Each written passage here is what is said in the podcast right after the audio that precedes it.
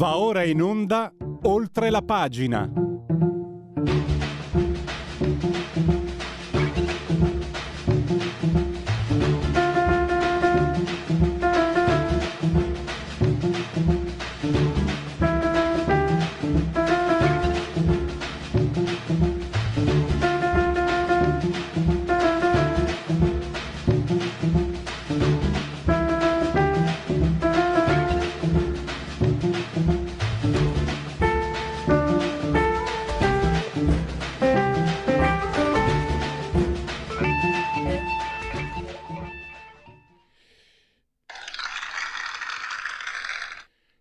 Applausi d'obbligo per la sigla del Oltre la pagina di Radio Libertà. Siete in simultanea con noi quando sono scoccate le 10.37 nell'ottavo giorno di Germinale, mese del calendario repubblicano per tutti, è un lunedì, lunes 28 di marzo, anno domini 2022, 2022 che dire si voglia. Eh, convenevoli formulaici, esaudiamoli subito, 14 gradi centigradi sopra lo zero esterni, invece internamente siamo a 24, insieme al grande Giulio Cesare, sospesi a 34 metri sopra il livello del mare, lui è sempre naturalmente saldo sulla tolla di comando in regia tecnica.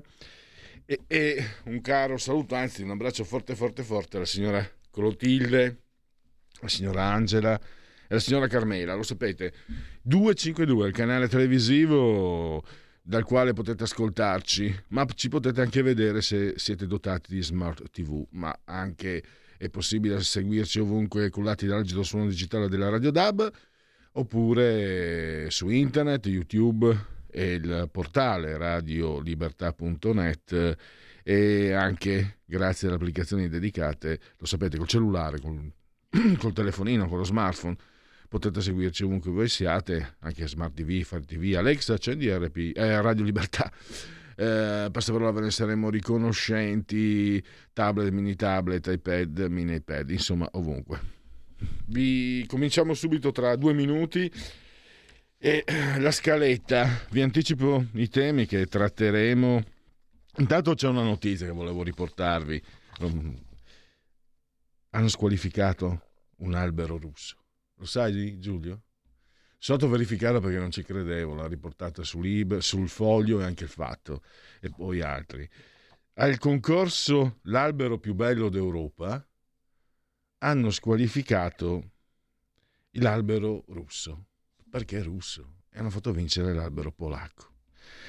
Secondo, anche pare, questo è, non, non, la, non l'hanno data per certa, sarebbe un albero eh, piantato 198 anni fa da Tur- Ivan Turgenev, che se non ricordo male era uno scrittore. Eh, vabbè. Questa volevo condividerla con, eh, con voi. Mentre condivido assolutamente. Uh, cyber security, ne parleremo tra due minuti con uh, Alessandro Curioni. Ci sono già stati episodi di, di cyber war uh, con gli attacchi di DDoS, cioè un virus che invia contro l'obiettivo talmente tanto traffico da bloccarlo. E poi ci sono anche dei malware tipo WannaCry, NotPetya, che, scusa per la pronuncia, che non permettono di distinguere gli amici dai nemici, quindi neutralizzano le difese. E poi anche l'Hermetic Wiper che distrugge i dati senza più alcuna possibilità di recuperarli. Quindi, mentre se bombardano, è, è brutto metterla così, ma il, il, punto è questo: se bombardano Kiev, eh, diciamo che con, con armi convenzionali. Eh, noi partecipiamo emotivamente per, per le vittime, ma conseguenze non abbiamo. Se avviene invece un attacco informatico, le conseguenze le possiamo avere anche in casa nostra. Poi le sanzioni eh, non funzionano.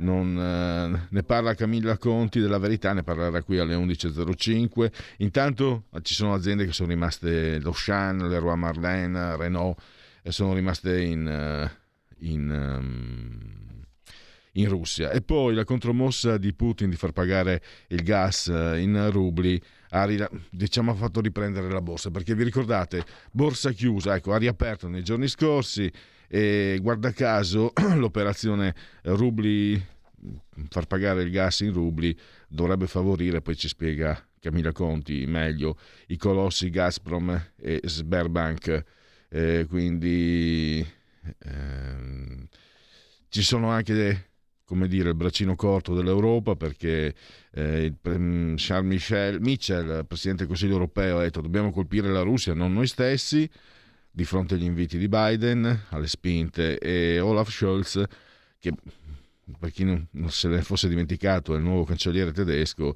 ha detto che eh, sì, chiuderemo la, la, nostra dipendenza dal, dal gas russo, ma un po' alla volta, altrimenti eh, non possiamo farlo da un giorno all'altro.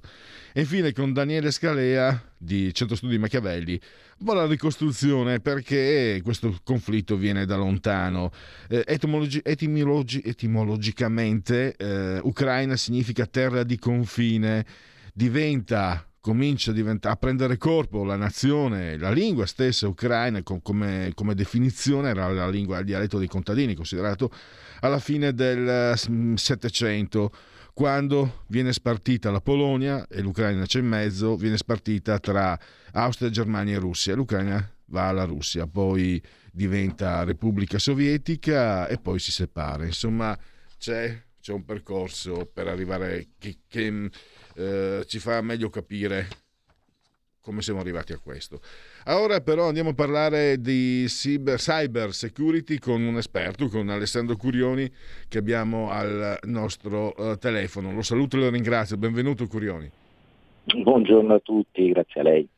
Allora, eh, in che misura si, si sono, ci sono stati degli, degli episodi di, la possiamo chiamare, no? guerra eh, cyber war e quanto questo può diciamo, mettere a repentaglio l'incolumità dei nostri strumenti.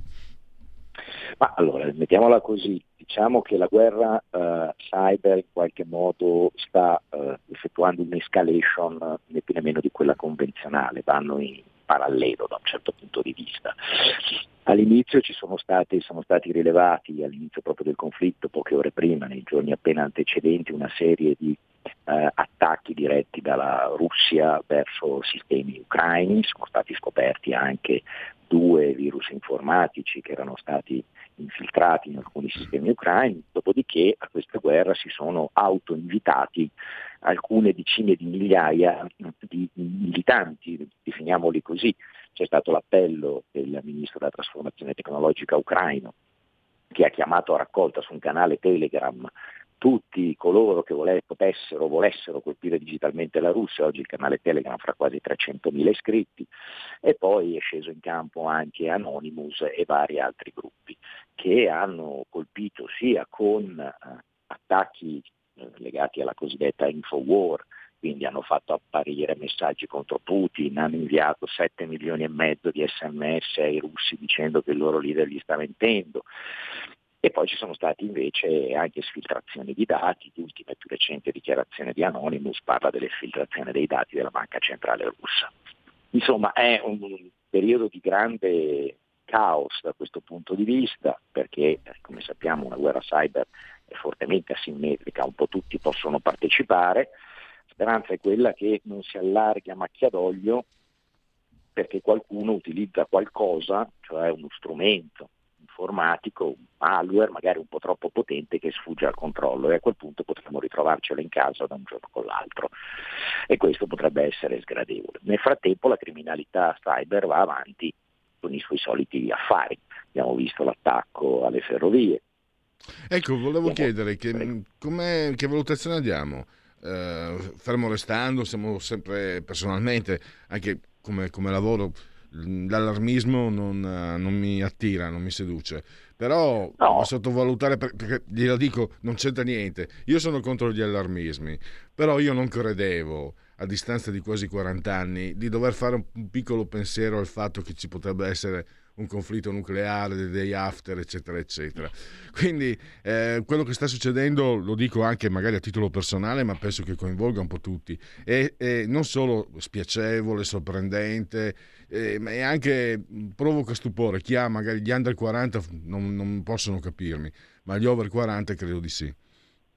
Ma allora, eh, senza fare allarmismi, noi ormai stiamo assistendo all'emergere del fenomeno della criminalità cyber, che è un fenomeno estremamente vario e variegato, in cui tipicamente le finalità eh, sono finalità di ordine economico, eh, i criminali vogliono i soldi ed è un business in cui si stanno appalesando i personaggi più strani.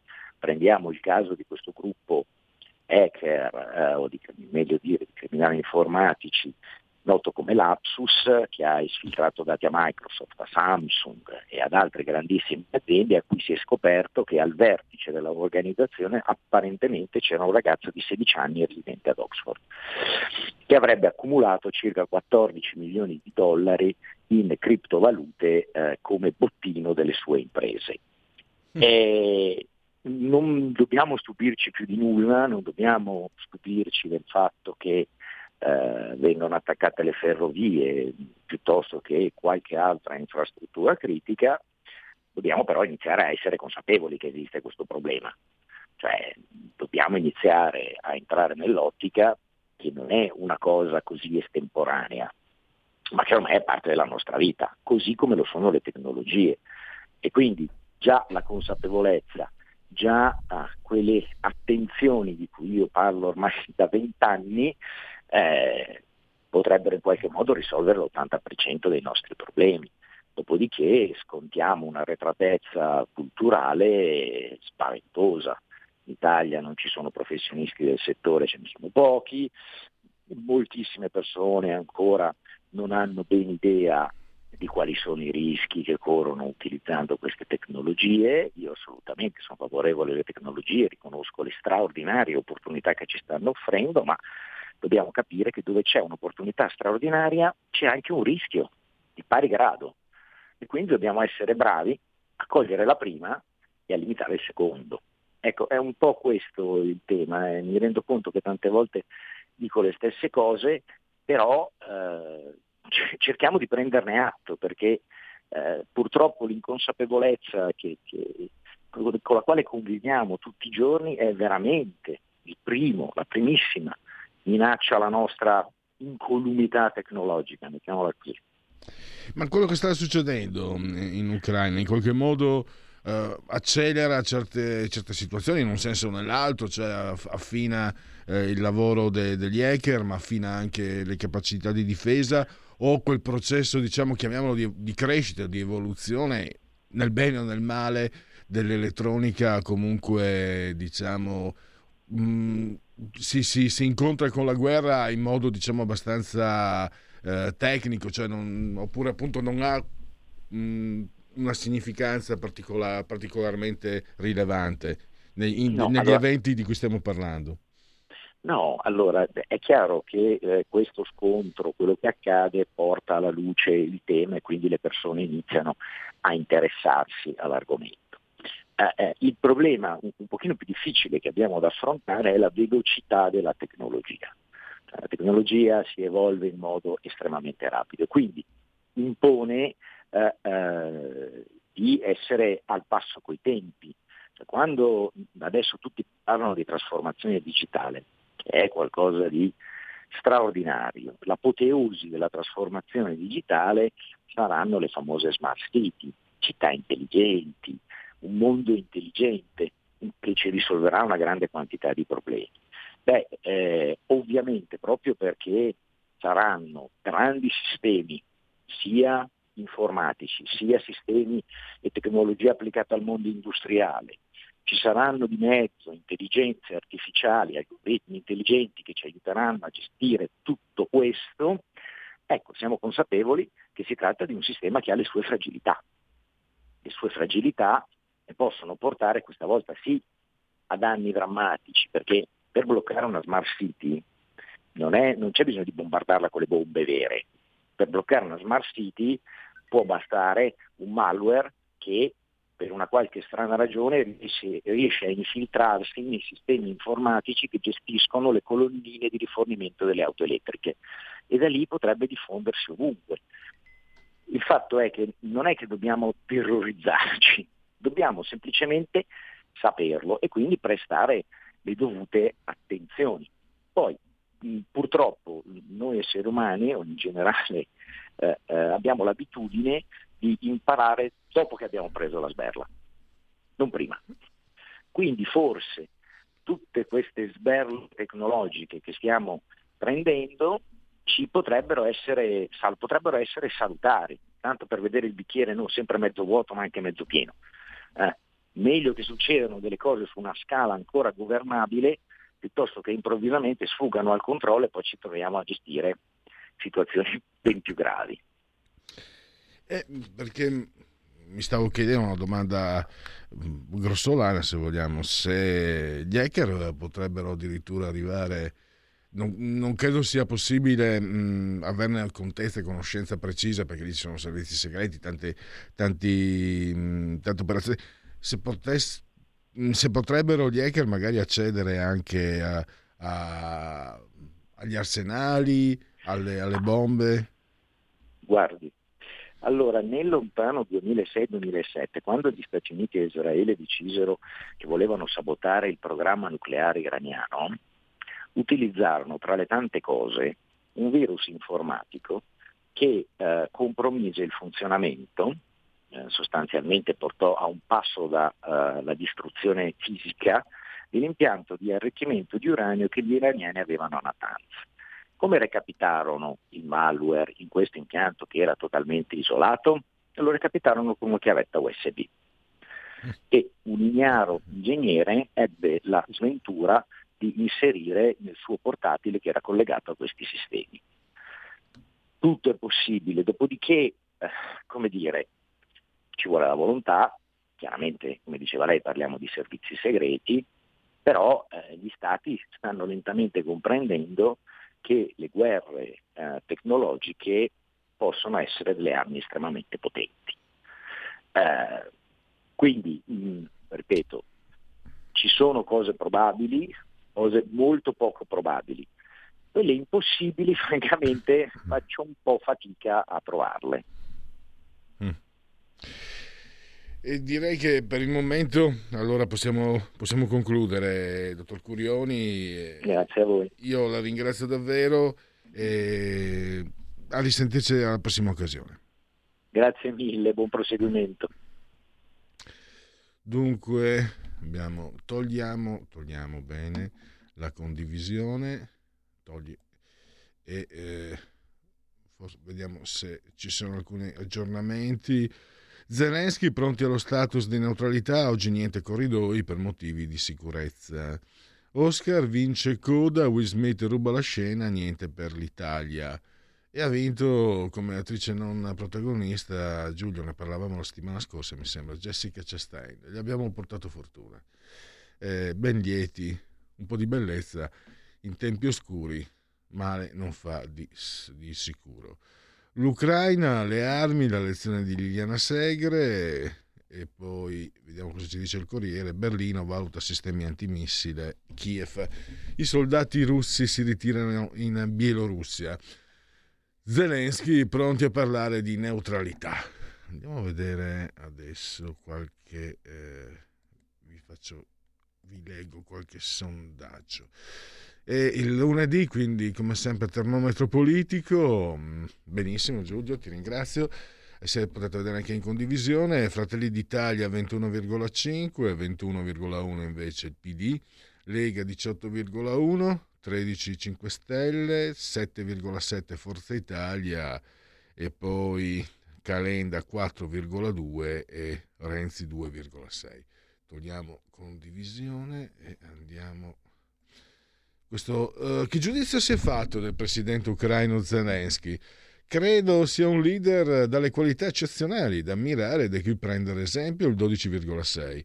È un normale politico che le circostanze eccezionali hanno costretto in una situazione difficile e da sostenere 37,4. Quindi il 50,1%, eh, sì, no, il 50, il 50 tondo, eh, 37, 49, 50 è favorevole, diciamo così, a Zelensky, ha una visione positiva. Invece il 42,3 ce l'ha negativa perché il 19,5 eh, dice che non è un vero democratico, usa il proprio popolo e non è meglio di Putin. 19,5. E il 22,8 è una pedina degli Stati Uniti di cui fa gli interessi. 7,7 non risponde. Quindi magari non è così popolare mm, da questo sondaggio, ripeto, eh, per esperienza ormai pluridecennale, posso dire di avere mo- molta fiducia nei sondaggi di termometro politico, tra l'altro come, capi- come potete osservare si tratta di opinioni, non di espressioni di voto. Penso che la Russia occuperà l'Ucraina e la netterà il 4,1%, al quale appunto le persone a quale è stato chiesto come finirà questa guerra. La Russia conquisterà una parte dell'Ucraina, ma non la maggioranza del paese, 14,3%. Credo che ci sarà un compromesso per cui l'Ucraina accetterà di essere neutrale e riconoscerà Crimea come Russia, russa l'indipendenza del Donbass. Questa è la stragrande maggioranza, due terzi quasi, 63,1%. L'Ucraina respingerà la Russia la costringerà a tornare allo status quo precedente all'invasione del 3,7%. Eh, L'Ucraina respingerà la Russia e riconquisterà Crimea e Donbass a 0,9. Il conflitto si espanderà coinvolgendo anche altri paesi vicini, fosse l'Europa e la Nato, con il rischio di una guerra nucleare. Lo pensa il 7,7, non risponde il 6,2. Chiudiamo condivisione. Abbiamo ancora qualche. Abbiamo ancora due minuti.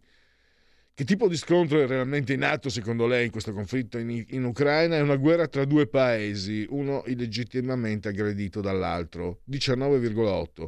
È uno scontro tra concezione democratica e una dittatoriale del potere. Gli ucraini stanno difendendo anche la democrazia europea, lo penso al 22,3. È una guerra che in realtà era cominciata nel 2014 con un colpo di Stato antirusso in Ucraina, lo penso al 30,4 è uno scontro politico e ideologico tra le visioni globaliste dell'Occidente che cerca di espandersi e, vo- e chi non vuole farsi inglobare con la Russia, come la Russia 21,7 e il 5,8 non risponde. I profughi ucraini, come comportarsi? Eh, dovremmo dare maggiore accoglienza? Sì, perché fuggono veramente da una guerra, 40%. Il 12 lo pensa perché eh, sì, accoglienza perché hanno cultura, usi e costumi, sono più facili, eh, è più facile che si integrino. Eh, dovremmo accogliere tutti gli immigrati allo stesso modo, il 36%, non dovremmo accogliere nessuno, secondo me, il 7,6%. No, credo invece che coloro che arrivano sui barconi abbiano più bisogno, lo 0,9 non risponde il 3,5. La fiducia, questo è fiducia Draghi. Eh, allora, 27, 37, 43, 44,5 hanno fiducia in Draghi e 55 eh, no, 32, 52, e 52,7 invece non, non, ne hanno, quindi sono in maggioranza coloro che hanno poca o nessuna fiducia in Draghi. Via la condivisione e poi vediamo questo sondaggio. Situazione poi XE. Allora. Eh, PD 23,2, Fratelli d'Italia 7,8, 17,8, Lega 16,3, 5 Stelle 14,1, Forza Italia 8,5, Calenda 5,3 e eh, Renzi 1,6. Fiducia in Draghi, qui invece abbiamo un 63% addirittura che ha fiducia, eh, mentre un 37% che non ce l'ha. Chiudiamo e time out. La tua radio è ascoltabile anche con la televisione in digitale. Sul telecomando della televisione digitale o del tuo ricevitore digitale puoi scegliere se vedere la TV o ascoltare la radio. Risintonizza i canali radio e troverai anche Radio Libertà, canale 252.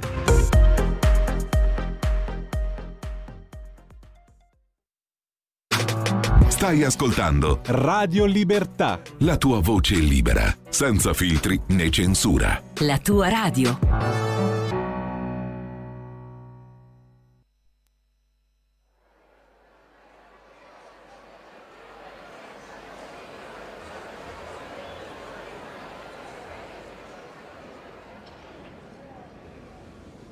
Io mi chiamo G. Io mi chiamo G. Non hai capito? Sono io che mi chiamo G. No, sei tu che non hai capito. Mi chiamo G anch'io. Il mio papà è molto importante. Il mio papà no. Il mio papà è forte, sano e intelligente. Il mio papà è debole, malaticcio e un po' scemo. Il mio papà ha tre lauree e parla perfettamente cinque lingue. Il mio papà ha fatto la terza elementare e parla in dialetto. Ma poco, perché tartaglia.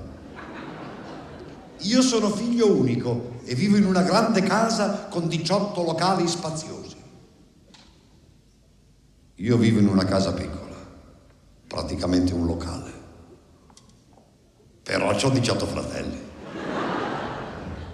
Il mio papà guadagna 31 miliardi al mese, che diviso 31, che sono i giorni che ci sono in un mese, fa un miliardo al giorno. Il mio papà guadagna 10 mila lire al mese, che diviso 31, che sono i giorni che ci sono in un mese, fa 10.000 lire al giorno. Il primo giorno, poi dopo basta. Noi siamo ricchi ma democratici. Quando giochiamo a tombola segniamo i numeri coi fagioli. Noi invece segniamo i fagioli coi numeri per non perderli. Il mio papà è così ricco che cambia ogni anno la macchina, la villa e il motoscafo. Il mio papà è così povero che non cambia nemmeno idea. Il mio papà un giorno mi ha portato sulla collina e mi ha detto, guarda, tutto quello che vedi un giorno sarà tuo. Anche il mio papà un giorno mi ha portato sulla collina e mi ha detto, guarda,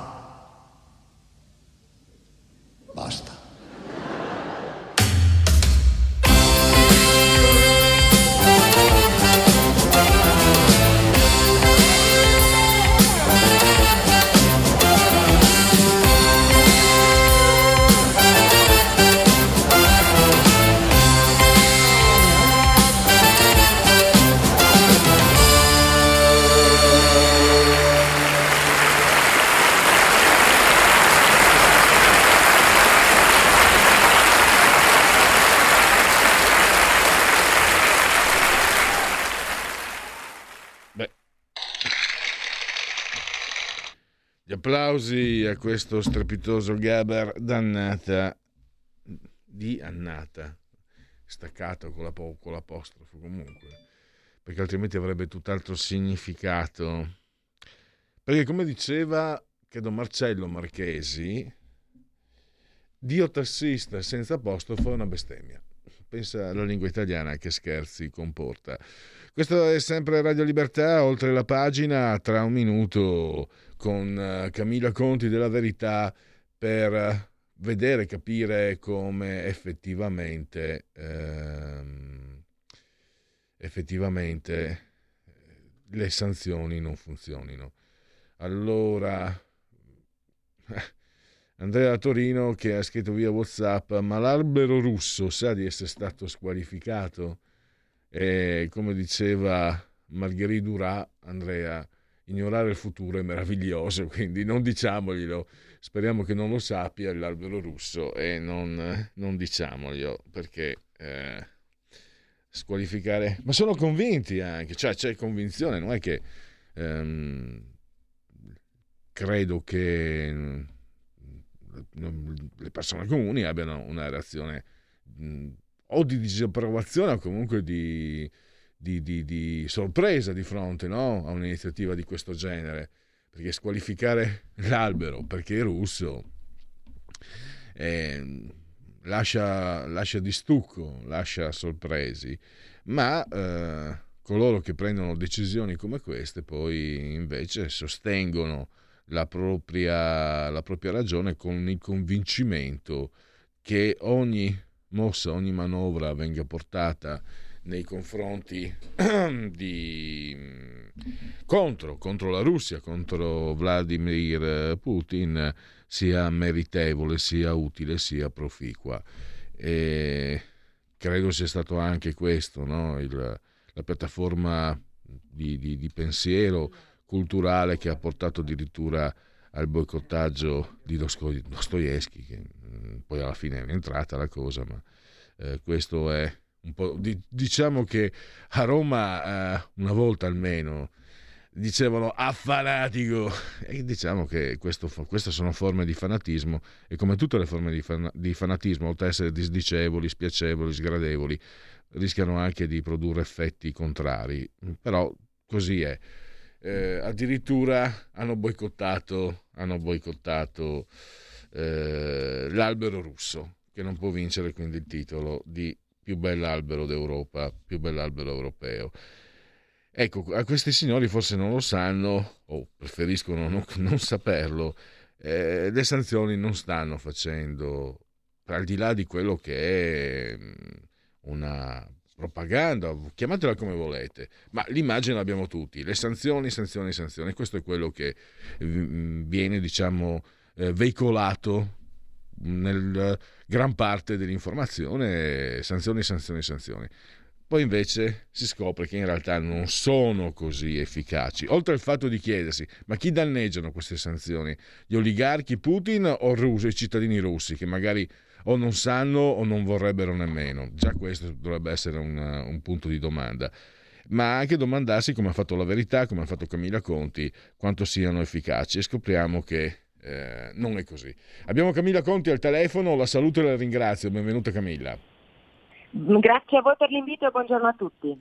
Allora, partiamo da quello che stavo dicendo, che tu hai scritto nei giorni scorsi sul tuo quotidiano La Verità, eh, era anche la prima pagina della Verità di venerdì, queste sanzioni non, eh, insomma, non funzionano. Sì, noi siamo partiti l'altro giorno da, dalla notizia, cioè dal contropiede di Putin, perché a sorpresa in questa specie di partita a scacchi appunto sulle sanzioni, come dicevi tu, tu prima, eh, Putin ha fatto una mossa in attesa, cioè ha annunciato eh, che non accetterà più dollari o euro dai paesi, tra virgolette, ostili per le forniture del gas, l'unica valuta accettata sarà il rublo. E questa cosa un po' eh, appunto colto di sorpresa tutti. Tra l'altro ora mentre stavamo parlando, poco prima di collegarmi, eh, c'è stato un amministratore delegato dell'ENI, Claudio Descalzi, che ha detto no, noi non, non intendiamo pagare in rubli, un po' lo aveva detto anche Draghi in reazione alla mossa di Putin, però è chiaro eh, che comunque la situazione si complica un attimino, tant'è che quando Putin ha fatto l'annuncio l'altro giorno l'effetto è stato immediato, cioè l'effetto che poi era quello che cercava Putin, cioè il cambio fra l'euro e il rublo è eh, passato da 112 a 107, mentre il rapporto fra il dollaro e il rublo è scivolato da 103 a 97. Cioè, l'obiettivo del Cremlino era quello di sostenere la valuta, ma anche cercare di uscire un po' dall'angolo appunto in cui è stato messo con le sanzioni decise dall'Occidente. Poi a, al netto del punto sul gas, che è quello che ci fa più male, ehm, è stato anche un embargo un po' sui generis, tra l'altro lo stesso Zelensky al Parlamento di Parigi in una tappa del suo tour in tutti i parlamenti d'Europa ha sottolineato che i gruppi francesi, lui ha citato Leroy Merlin, Auchan e Renault, eh, alla fine poi hanno continuato a mantenere i rapporti con la Russia. Va detto che Renault, dopo l'accusa di Zelensky, il giorno dopo ha interrotto tutti i rapporti. Però, insomma, questo vuol dire che eh, non è stato tutto così semplice diamo al cattivo le sanzioni e poi pensiamo che il prezzo non vada pagato da tutti. Ecco, questo, questo è il problema vero. È un gioco di strangolamento, no? resiste, vince chi c'è anche il fiato più forte. Questo non vuol dire che ai russi non faccia male, ma come dicevi tu è ai russi, bisogna capire se all'apparato di Putin eh, effettivamente questa cosa vuole come noi speravamo oppure no. Perché leggendo il, il tuo articolo, Camilla, eh, si arguisce quello che avremmo dovuto pensare che da soli, cioè non, è che non è che in Russia non esistono gli economisti, a parte che Carlo Marx, se non ricordo male, era un economista prima di tutto, e, e questa mossa è, poteva anche essere in qualche modo preve, prevista e, ed è andata anche, mi sembra, quella del um, pagare in, in rubli eh, in favore della borsa, perché anche questo punto, ecco, volevo capire da te, sembrava con la chiusura della borsa che l'immagine ai non addetti ai lavori come me, quelli, quelli è quella di una Russia che è stata estromessa, è stata espunta dai mercati mondiali. E, però la, la, borsa invece ha riaperto e anche mi sembra con rialzi. Sì, fra l'altro la borsa era chiusa dal 28 febbraio, è stata riaperta per 33 società dell'indice MOEX, tra l'altro con il divieto di vendita allo scoperto, quindi tecnicamente ti attenua un po' gli sbalzi. Però fra questi 33 titoli c'erano anche titoli di colossi come Gazprom, come Sberbank. Tra l'altro ricordo che Gazprom Bank, che è quella attraverso la quale la banca vengono poi pagate le forniture di gas, non è rientrata nei cosiddetti ban del codice SWIFT. Ti ricordi tutta la storia eh, del codice finanziario e, e, della sospensione di alcune società e di alcune banche russe, tra queste non c'era Gazprom Bank che poi era quella più, più importante, altrimenti sarebbe stato bloccato proprio tutto il sistema di pagamento delle, delle forniture di gas. Però come dicevi tu, ci aspettavamo un, un crollo, anche perché, e ti ripeto, era chiuso da un mese, ma questo crollo un po' per lo stop appunto allo short, però non c'è stato eh, questo vuol dire che o ancora eh, gli effetti non sono arrivati, ma la sensazione, soprattutto per quanto riguarda il gas, è che le forniture vadano avanti, cioè, comunque ancora il gas arriva, anche perché ci serve. Oggi, e torno a Descalzi, nelle dichiarazioni che ha fatto stamattina, ha detto noi possiamo essere, l'Italia può essere indipendente dal gas in a few years, perché l'ha detto in inglese a Bloomberg, cioè in pochi anni, ma qua non parliamo di pochi anni, noi dobbiamo arrivare almeno a essere pronti, non ti dico domani, ma a settembre. Poi è vero che ora fa caldo, ma in questi mesi dove le temperature aumenteranno e quindi noi spegneremo i termosifoni, a parte apro parentesi, li abbiamo spenti perché le bollette erano talmente care che le persone normali le hanno spenti da un pezzo, prima ancora eh, del problema della guerra in Ucraina, eh, però devi fare gli stoccaggi, quindi riuscire a garantire quell'indipendenza con tutto quello che uno può fare, tutti i turchi e Di Maio con lo stesso Descalzi possono fare in Algeria e in altre parti del mondo andando a cercare a sud quello che non arriva da est, però il problema è il tempo, non abbiamo tutto questo tempo. Quindi che facciamo nel frattempo? Tant'è che poi, come vedi, le sanzioni annunciano grandi sanzioni, poi vediamo che anche da parte degli Stati Uniti sono contro gli oligarchi, perché arrivi a un punto che non puoi portare più avanti. Cioè l'unica sanzione vera che ci servirebbe sarebbe appunto quella sul blocco delle forniture di gas, perché lì che gli fai veramente male, ma non sei in grado di farlo e questo non siamo in grado di farlo noi, ma nemmeno la Francia, nemmeno la Germania. Infatti se tu fai caso alle dichiarazioni dei giorni scorsi, anche la Germania, anche Scholz ha frenato molto in questo senso.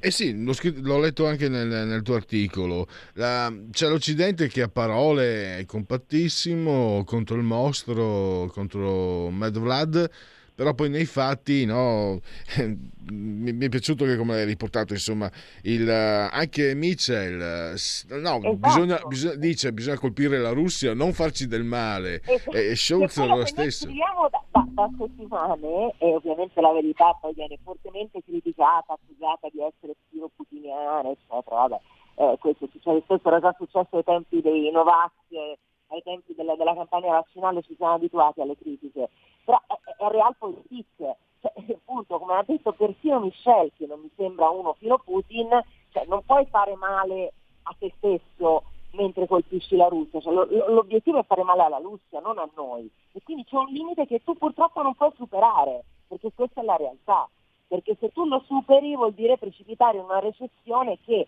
nonostante Draghi non la voglia nominare, c'è già di fatto. E, e, questo è il punto. Mi sembra anche il linguaggio, cioè mi sembra che si stia il sistema occidentale, quello della cancel culture, tanto per dire, eh, si sia affezionato a un certo tipo di propaganda, a veicolare un certo tipo di propaganda e che sia stata usata anche questo, nel conflitto Russia, Russia-Ucraina Per, però, però, magari se vuoi cancellare eh, Dostoevsky, magari sì, fai un po' di rumore, ma se poi cancelli il gas, stai al freddo e lì fai i conti con la realtà. Mi sembra che stia, stiamo forse arrivando un pochino eh, anche in Occidente. Possiamo dire che anche per il fattore economico Putin in un certo senso l'ha vista giusta quando, quando, vedeva un Occidente non così compatto. Io personalmente, sia chiaro, quando bombardi, io ho capito che so quello che è successo, ho letto quello che è successo nel Donbass e non doveva mai succedere, ma non dovrebbe neanche succedere ovviamente che si bombardino i civili in Ucraina, questo penso, ma questo penso che solo un folle eh, fuori di testa possa provarlo.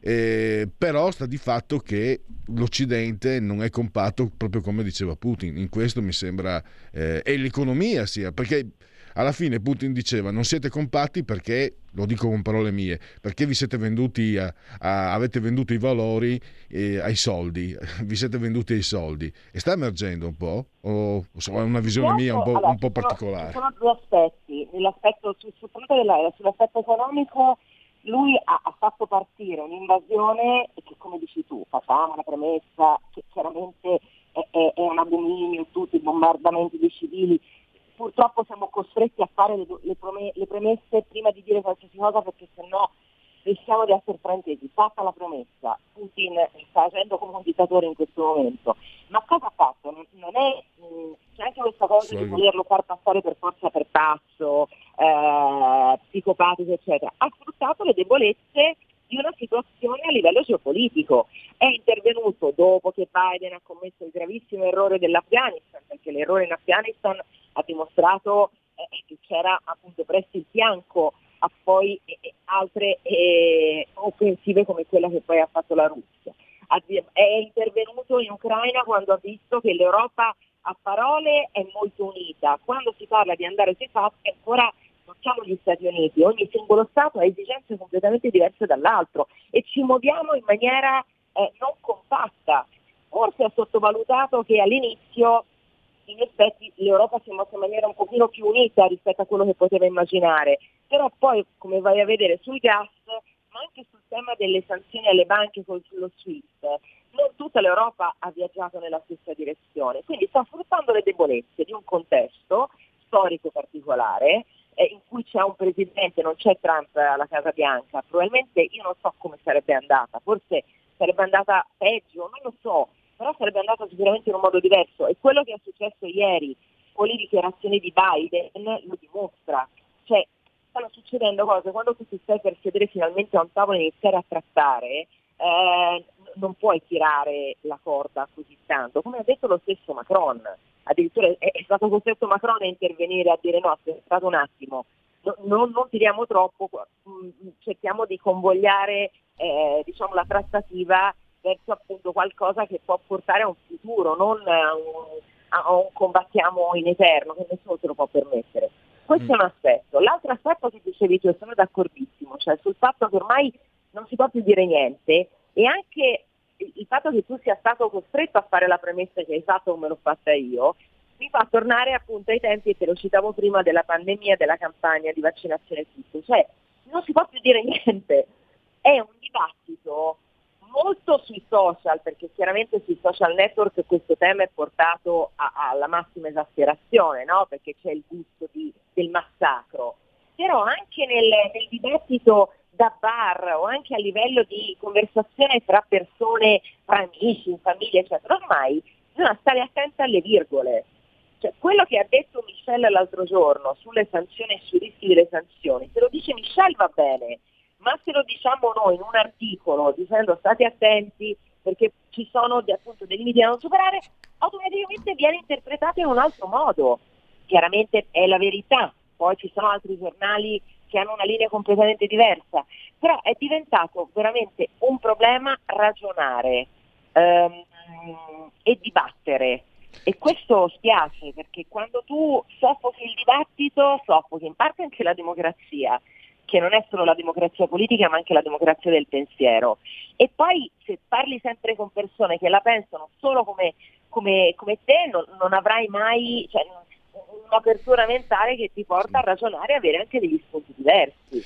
Diciamo... è un problema un po' che, che, vedo che continua ad andare avanti, che sia la campagna vaccinale, che sia la guerra, un domani sarà qualcos'altro, non si può più parlare di niente. Deve essere tutto politicamente corretto, altrimenti sei accusato di qualcosa. E questo francamente è, un problema vero. Diciamo che se certi insulti, anziché da Biden, fossero partiti da un, altro, da un precedente presidente degli Stati Uniti, tutti i titoli irresponsabile, ah beh, certo. irresponsabile, esatto. irresponsabile. Eh, prima di lasciare i tuoi impegni, Camilla, ehm, siamo stati raggiunti da un ascoltatore che voleva rivolgerti ehm, sì. delle domande. La parola a chi ce l'ha? Pronto? Pronto, ciao, sono Paolo da Verona. Allora, io sono d'accordo con voi e, ver- e vorrei ricordare quando nasce eh, la guerra diciamo, di propaganda ideologica che ha portato a, oggi alla guerra. No? Allora, la madre di tutte le fake news, eh, diciamo partorita dall'Unione Europea, è stata la, il crollo delle ideologie. Eh, la dittatura dell'ideologia mondialista illuminista è stata spacciata per crollo delle ideologie. No? Infatti, dopo l'89, siccome ci dicevano che c'era il crollo delle ideologie, ci sarebbe aspettati una, un, una, un, un, abbassamento dei toni del conflitto ideologico. E invece dopo qualche anno i politici hanno detto, eh ma qui i toni del conflitto ideologico si sono inaspriti, no? E però insomma no, non si capiva il motivo. Il motivo era appunto che eh, la dittatura dell'ideologia mondialista che ci è stata imposta così eh, come un fulmine a ciel sereno è stata spacciata per crollo delle ideologie. Va bene. Oh. Grazie, grazie Paolo. Ah, prego, prego, poi dobbiamo chiudere tra poco. Sì, sì. E qui c'entra Papa Francesco, perché Papa Francesco ha detto dobbiamo amare i nostri nemici. Il, il, mio nemico, il nostro nemico sono i populisti, cioè quelli che si oppongono al mondialismo. Però Papa Francesco non l'ho mai sentito amare i suoi nemici populisti. Ciao. Beh, diciamo che eh, quando Papa Francesco si pronuncia contro l'aborto e contro la guerra non se lo fila nessuno manco di striscio, e ho detto fila. Quando, quando, si pronuncia a favore dei migranti lo mettono in prima pagina, quindi si fa un po' tirare per la, per la giacca anche il Santo Padre, il Pontefice. Camilla, ti, ti passo la palla per, uh, per, chiudere e volevo anche chiederti la Cina sullo sfondo, su, su, eh, sotto, tutti, sotto, tutti, i punti di vista, economico, eccetera, eccetera. Prego. Eh, la Cina è l'altro grande, grande, grande paese da tenere sempre sotto, sott'occhio perché eh, io lo, poi l'ho accennato anche nel mio articolo. Eh, cioè, ne, nel campo di battaglia dove non si combatte, cioè, purtroppo il campo di battaglia è fatto dalle armi vere e dai morti veri e poi c'è un altro campo di battaglia che è quello finanziario dove appunto saranno decisive anche le mosse di Pechino perché eh, Pechino si sta organizzando, per esempio nei giorni scorsi ha raggiunto con l'Algeria un accordo da 7 miliardi, sono tantissimi per la produzione di 5 milioni e mezzo di tonnellate di fertilizzanti, perché tu sai che eh, quello dei fertilizzanti è un altro settore dove inizia a scarseggiare appunto la materia prima e quindi appunto stessi fertilizzanti. Poi insieme a Mosca Pechino è molto forte in alcuni paesi africani che sono grandi produttori di materie prime, poi c'è tutto il tema dell'approvvigionamento dei chip, quindi tutta la parte tecnologica. Quindi è un nuovo schema del, di quello che poi gli esperti chiamano decoupling, che altro vuol dire, eh, vuol dire sostituzione tra l'ovest e l'est, in cui anche le commodities vengono utilizzate come armi. E le commodities sono appunto le materie prime, sono il nickel, sono tutti eh, l'acciaio, tutto ciò che serve per poi fare molto altro, a cominciare dagli iPhone, quindi dai telefoni, non sono fatti solo di chip. E, e in questo bisogna sempre ricordarci che la Russia eh, si è creata nel tempo una specie di scialuppa di salvataggio cinese, ha, avuto, ha fatto anche una linea di swap con Pechino, cioè ha fatto un accordo attraverso la sua banca centrale con quella cinese per lo scambio delle rispettive valute, tant'è che all'inizio quando abbiamo imposto la sospensione del sistema SWIFT alle banche russe, i russi hanno risposto ma noi che ci frega, lo facciamo attraverso il sistema cinese. È vero che è vero in parte, nel senso che non è la stessa cosa, però hanno sempre questa scialuppa disponibile. E in questo, fino a questo momento la Cina sta, non, non si è capito bene che cosa voglia fare. Da una parte appunto continua ad appoggiare i russi, dall'altra parte però eh, sia agli Stati Uniti che all'Europa dice no ma guardate noi siamo per, non vogliamo arrivare all'escalation del conflitto, sta guardando nella posizione ideale, perché chiunque perda forse Pechino vince a prescindere, cioè se vince tra virgolette la Russia eh, continuerà a fare gli, gli, accordi con la Russia, se la Russia perde avrà una Russia indebolita e Pechino ne trarrà vantaggio in un'Europa che poi dovrà ricostruire, perché comunque di quello parliamo, di una ricostruzione in ogni caso.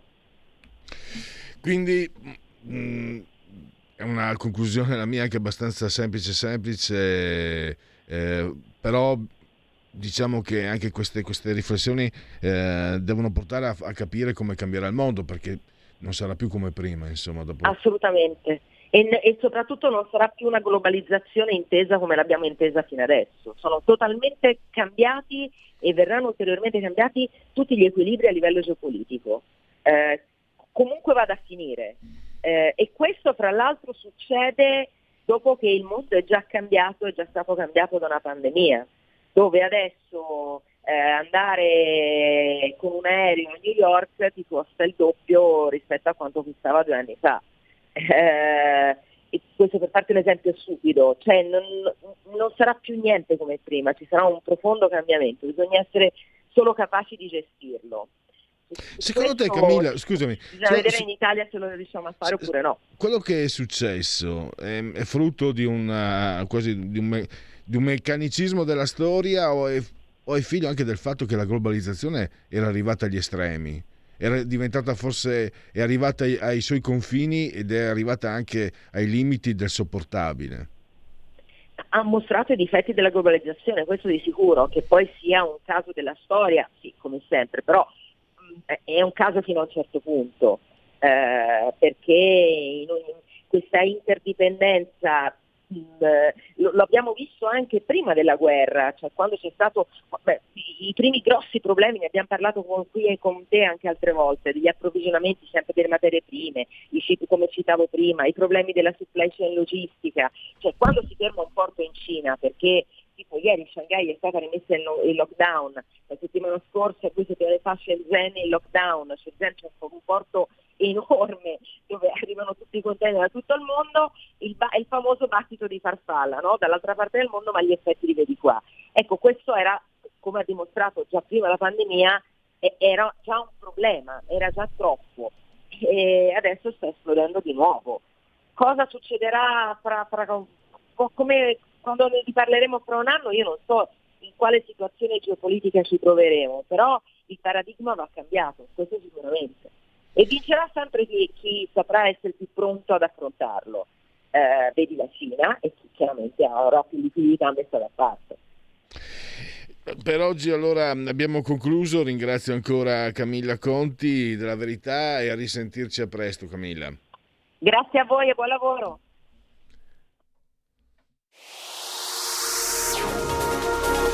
Exclusive Dance Chart. Exclusive Dance Chart. Ciao belli, sono Max Martinelli. Con la DJ Isabi vi aspetto per farvi fare tanti saltelli con la Exclusive Dance Chart, la classifica dance nazionale. Dalle 23 il sabato, se avete voglia di dance, vi aspetto con la Exclusive Dance Chart. Tanti saltelli con la B e il Martinelli. Exclusive Dance Chart. Stai ascoltando Radio Libertà. La tua voce libera, senza filtri né censura. La tua radio.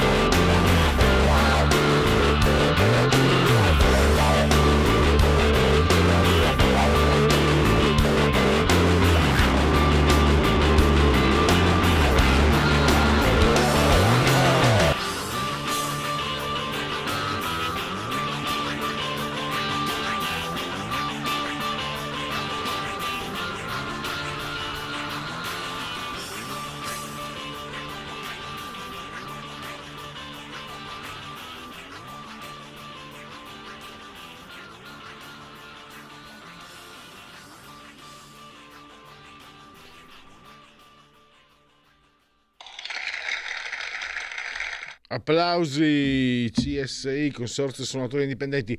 Prima del prossimo ospite, Giulio, facciamo al volo, come si diceva eh, quando ero giovane eh, in nazionale militare, azione lepre, segui la Lega. Segui la Lega è una trasmissione realizzata in convenzione con La Lega per Salvini Premier piace l'azione Lepre, mi fa tornare giovane. Legaonline.it, ehm, potete stare potete restare giovani per sempre su questo sito. Vi potete iscrivere 10 euro che si possono versare eh, tramite PayPal senza nemmeno vi sia la necessità che siate iscritti a PayPal, poi il codice fiscale, i dati e quindi vi verrà recapitata la maggiore per via postale. La tessera Lega Salvini Premier.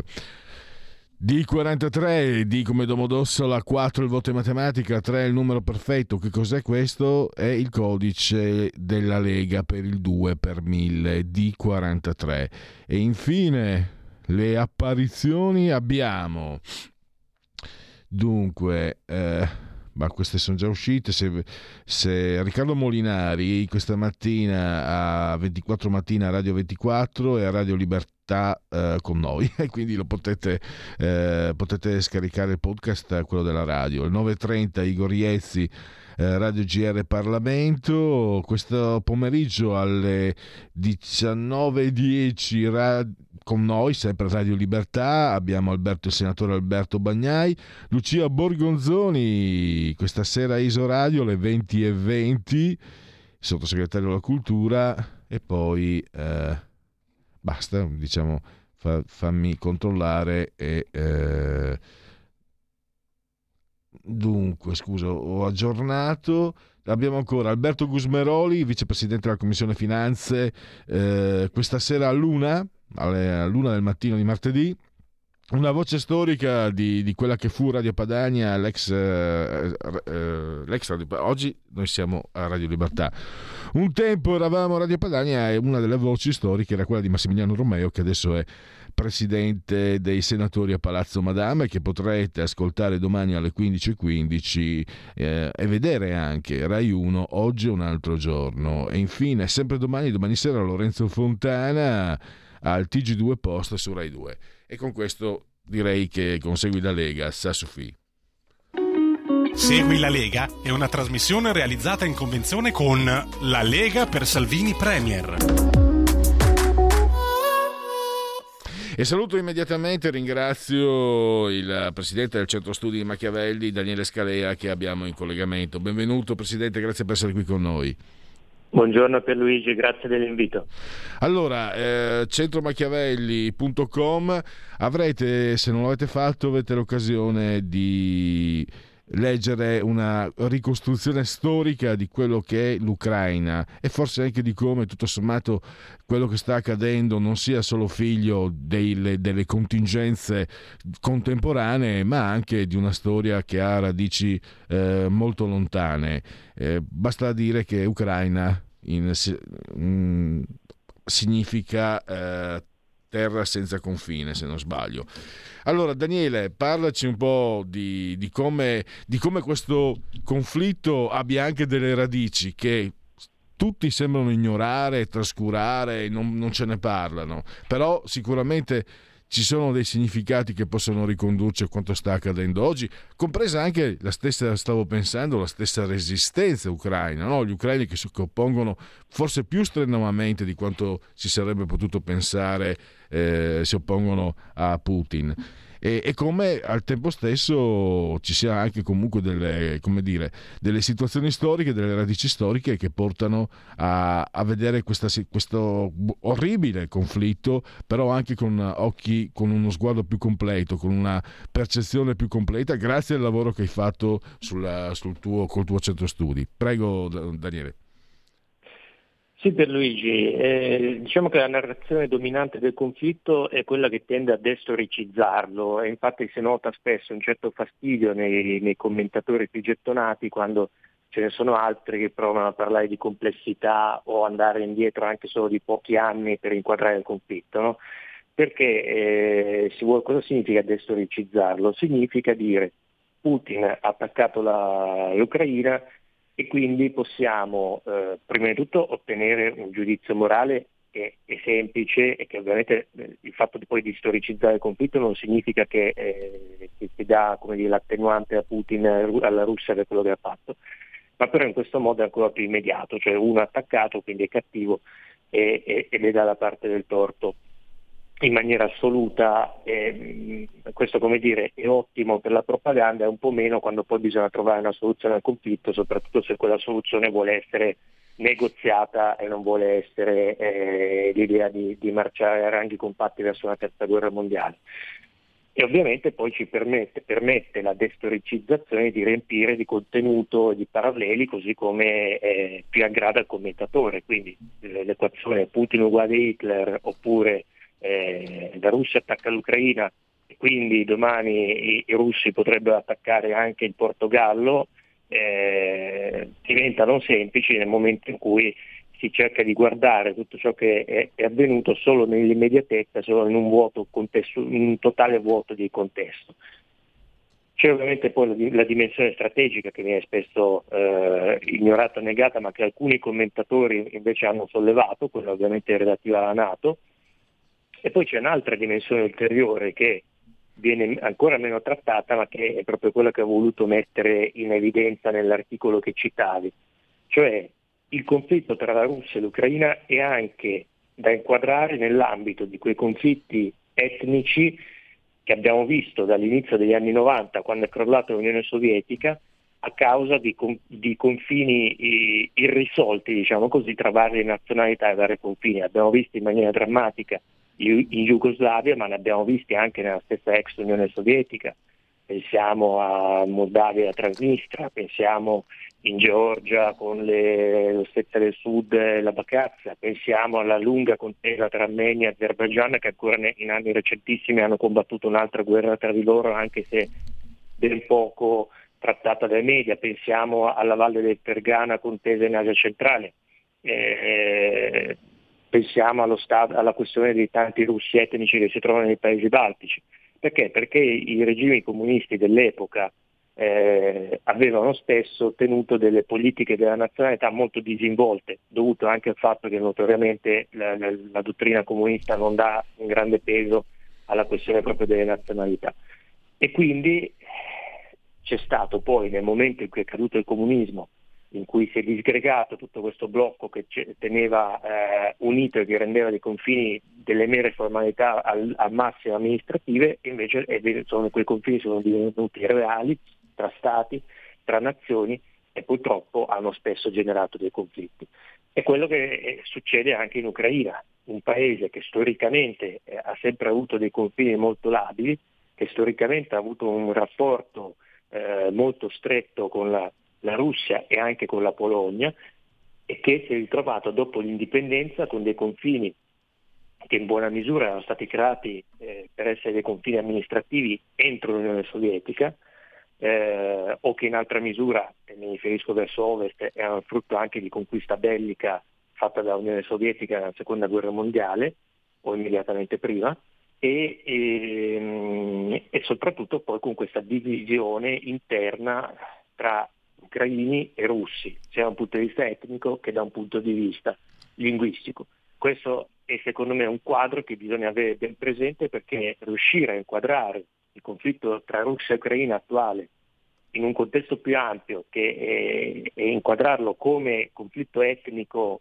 eh, di quelli che purtroppo abbiamo visto in tutta l'Est Europa eh, e area ex comunista negli ultimi tre decenni è importante per comprendere a cosa siamo di fronte e dargli il giusto peso, nel bene e nel male, non è niente di più e niente di meno, e quindi anche cercare di trovare delle soluzioni che siano più misurate su quello che effettivamente sta accadendo senza eh, dire, sminuirlo da una parte che può essere eh, i russi vogliono solo denazificare l'Ucraina come dice la propaganda russa, ma senza dall'altro ingigantirlo, cioè Putin eh, minaccia eh, di, di, invasione di tutta l'Europa e quindi dobbiamo essere pronti a combattere la terza guerra mondiale. Penso sia molto importante inquadrare per riuscire ad avere una visione lucida e quindi anche una reazione commisurata a quello che sta avvenendo. Eh, allora, mh, mm, diamo un po' un, una forma alla storia, eh, come hai fatto tu no? nel tuo articolo, Scalea. Eh, partiamo dunque, ci sono i confini naturali, il Mar Nero al sud e poi all'ovest eh, i Carpazi e dopo i confini mobili che ruotano un po', si muovono attorno anche allo stesso fiume di Dnieper. E poi eh, diciamo che la, l'Ucraina intesa in termini moderni cominciamo a vederla alla fine del Settecento quando viene spartita la Polonia, in mezzo c'è l'Ucraina che eh, finisce diciamo sotto la sfera di influenza, si direbbe oggi sotto la sfera di influenza russa. La sto semplificando molto. Ecco, mh, mm, partiamo da lì per capire chi sono gli ucraini. Te lo dico Daniele perché, eh, anche per ignoranza mia e per carità, forse abbiamo sempre avuto la percezione noi, sai, erano Unione Sovietica, hanno avuto anche importantissimi leader come Khrushchev e Berezhnev hai anche ricordato come Gorbachev e Cernenko avessero un genitore ucraino. Se- io, io parlo per me, no? non prima persona plurale, sempre percepito l'Ucraina eh, come, come russa, no? eh, come, come, fa parte della Russia. E invece le situazioni è vero, è, è vero, ma non è del tutto vero, mi sembra di poter dire. Come... A te la parola. Sì, ci sono alcuni punti che eh, tu hai menzionato che sono importanti per capire la, la, storia ucraina e quindi il suo rapporto con la Russia. Dicevi giustamente la mancanza di confini naturali a nord e, e verso oriente. No? L'Ucraina è inserita in questa grande pianura che si blocca solo ai Carpati e al Mar Nero, che infatti sono i confini sud e ovest dell'Ucraina stessa.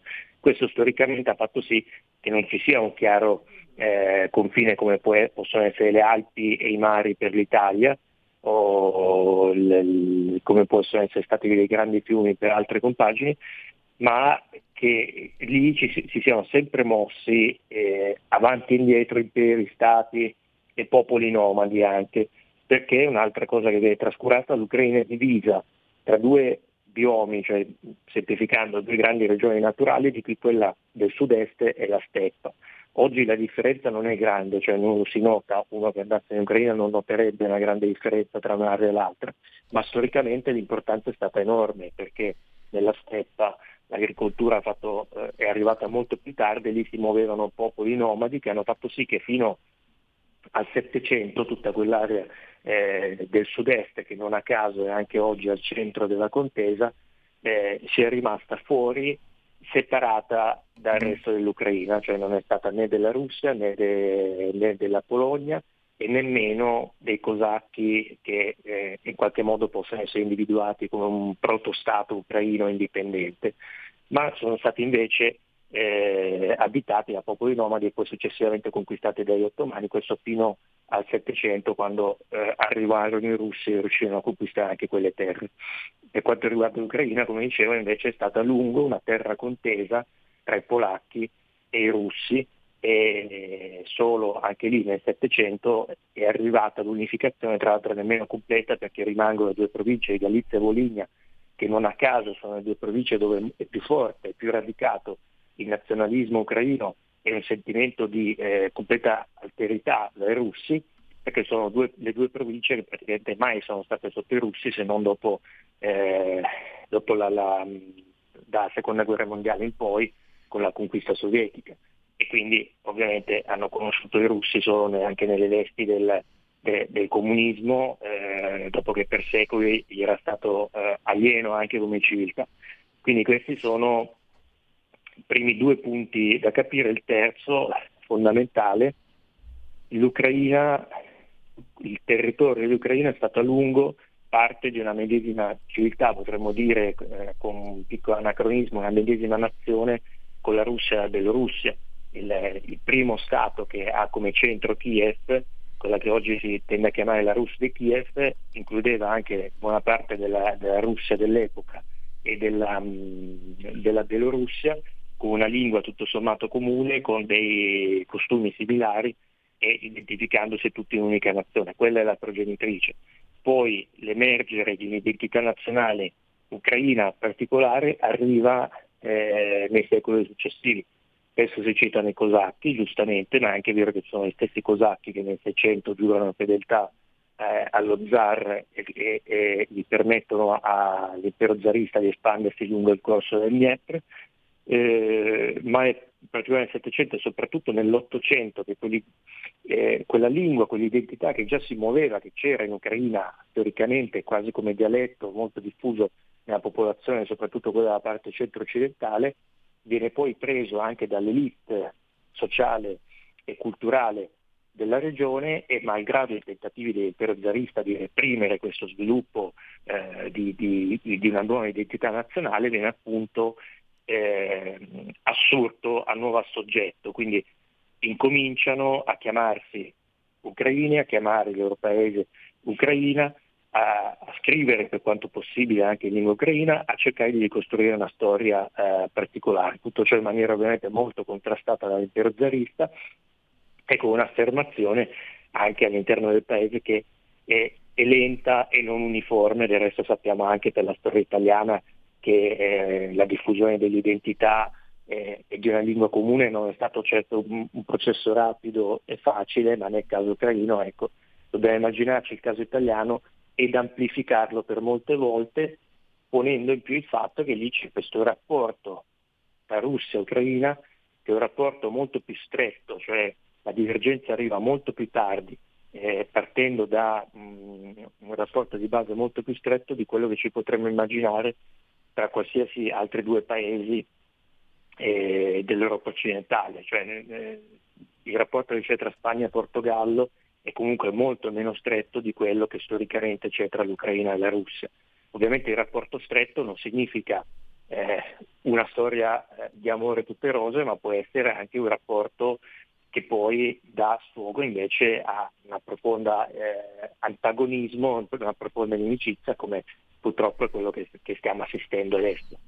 Ricordiamolo, siamo verso la conclusione, ehm, Presidente Scalea, ricordiamolo anche appunto ormai adesso è risaputo che comunque eh, tu lo spieghi nel Donbass eh, eh la lingua russa eh, la lingua, la lingua ucraina è parlata sotto il 50% quindi la maggioranza parla è russofona sì, secondo i dati che abbiamo è l'unico censimento che sia stato fatto nell'Ucraina indipendente, che è il censimento del 2001, eh, sì, eh, nelle, nelle, aree che non a caso sono quelle o annesse dalla Russia o riconosciute come indipendenti dalla Russia e aree secessioniste, quindi Donbass e Crimea, la maggior parte di, delle persone parla il russo come prima lingua eh, in Crimea addirittura l'ucraino era prima lingua solo per un, un abitante su dieci della, della, Crimea, che non a caso era stata aggiunta all'Ucraina soltanto eh, nel, nel, 1956 da, dal presidente Rushov, dal segretario anzi del PCU eh, Rushov. Eh, mentre eh, l'ucraino invece è una lingua nettamente predominante nella parte soprattutto occidentale, quando quasi tutti parlano ucraino come prima lingua, eh, in maniera leggermente inferiore ma comunque con una preponderanza piuttosto netta anche nel centro del paese, per intenderci quello di Kiev, eh, dell'alto corso del, del Dniepr. Taldo, avevo letto che anche Odessa, un milione di abitanti, la lingua più parlata è il russo. Sì, Odessa è una delle, è una città fondata dai russi, nel, proprio nel quadro di quella conquista eh, che fu fatta della regione a danno degli ottomani, eh, poi ci fu una ricolonizzazione comunque coordinata dai russi ma che coinvolse anche molti ucraini, che ovviamente si trovavano lì, quindi i contadini e, e le persone che andarono a, a, colonizzare quelle terre erano in parte russe e in ampia parte ucraini almeno dal punto di vista etnico, anche se poi molti eh, parlavano poi russo, hanno incominciato a parlare russo una volta che stavano lì. Odessa del resto anche nel 2014 eh, fu teatro di mh, scontri e manifestazioni da una parte e dall'altra e portarono anche a, delle, a dei morti, cioè, spesso citato il caso de, dell'incendio del palazzo del sindacato in cui morirono decine di persone, eh, proprio perché Odessa poteva essere dire, una delle candidate alla secessione a pari del Donbass eh, o addirittura de, all'annessione a pari della Crimea. Quindi sicuramente è ancora un territorio conteso che interessa molto ai russi strategicamente, perché è l'altro grande porto eh, dell'Ucraina, perché quindi garantirebbe tutto il controllo della costa del Mar Nero alla Russia, nonché il collegamento verso la Transnistria, che è una regione separatista della Moldavia, dove già ci sono truppe russe, che viene eh, di fatto riconosciuto solo dalla Russia e quindi permetterebbe anche un collegamento strategico. È molto importante per ragioni storiche, per ragioni etnico-culturali e per ragioni eh, strategiche. Un'ultima, un'ultima, considerazione, io sto registrando cercando la massima neutralità, no? io sono contrariamente a molti altri amici, colleghi leghisti, non è che stravedessi prima per, per Putin, eh, ovviamente i fatti della, dell'Ucraina li abbiamo tutti sotto gli occhi, però mi sto accorgendo che contrariamente a quanto quello che è veicolato, no? il messaggio eh, veicolato, cioè tutti contro Putin. In realtà ci sono sondaggi, lasciamo perdere gli ascoltatori di Radio Libertà che sono tutti per Putin addirittura vorrebbero morissero tutti gli ucraini. Io quelle persone lì sinceramente non le voglio nemmeno considerare, purtroppo ci sono.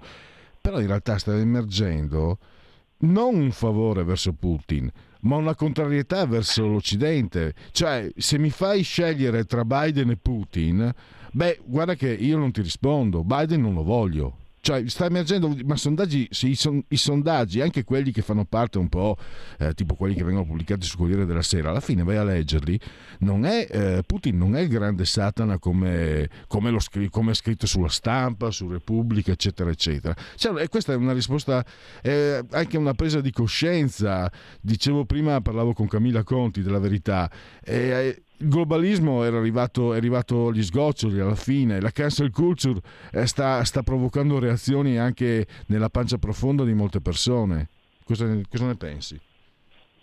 Ah, eh, diciamo che adesso in America c'è una forte polarizzazione ideologica, per cui è chiaro che chi ha sensibilità come la nostra eh, riesce più facilmente a identificarsi eh, adesso al di là delle predilezioni personali, ma riesce più di, facilmente a identificarsi nell'America di, di, Trump, nell'America dei repubblicani, che non nell'America di Biden che conduce una, che ha un'agenda molto ideologizzata, che conduce a una crociata ideologica, pensiamo a tutte le misure sul, sul, sul genere, a tutte eh, queste nuove dottrine che di fatto sono eh, razziste verso i bianchi, che tendono a demolire la storia dell'Occidente, a dire che tutti i bianchi sono colpevoli di tutti i mali della storia e che quindi devono ripagare gli altri popoli.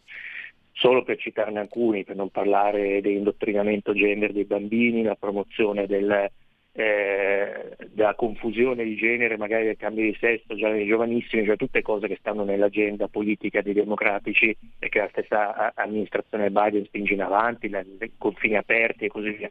È chiaro che di, fr- di fronte a un'amministrazione americana così ideologizzata, così schiacciata sul piano di una sinistra eh, radicale, eh, l'attrazione che, che può avere su persone che hanno una sensibilità differente come la mia dei valori decisamente di destra, più tradizionali, è chiaro che è un'attrazione molto molto Beh, bassa. Purtroppo abbiamo, e... abbiamo, esaurito il tempo, però vedi Daniele, tu dici sensibilità come la tua eh, di destra, secondo me è la sensibilità delle persone che cercano di capire, perché in, in, negli Stati Uniti, nonostante fosse il grande astro nascente, i sondaggi su Kamala Harris sono mesi e mesi, cioè è stata distrutta, da, oserei dire, da se stessa, cioè è stata imposta a tutti i costi, ma c'è stata una risposta e non so, io non credo sia solo da, dipenda solo dalle sensibilità, secondo me dipende anche dall'intelligenza, ma dipende anche dal fatto che, lo dico brutalmente, volgarmente, il troppo stroppia.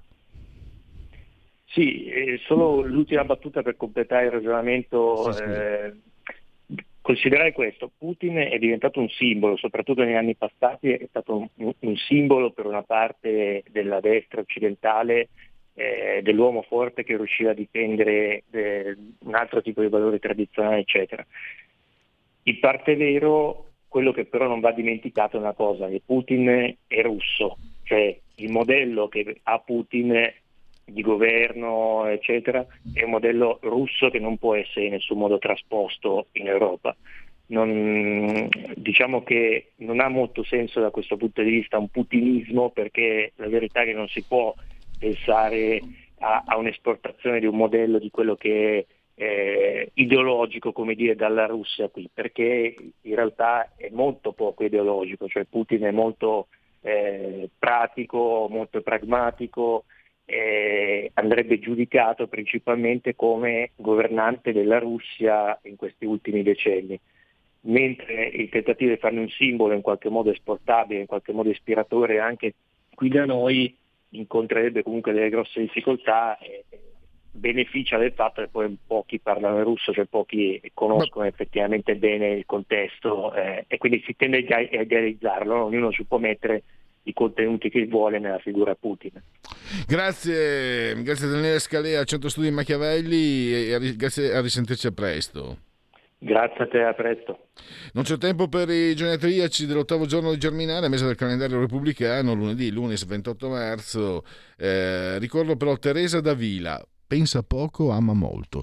Grazie a Giulio Cesare Carnelli saldamente sul altore di comando di regia tecnica, grazie a tutti voi per aver scelto Radio Libertà e state lì perché proseguiamo con il meglio.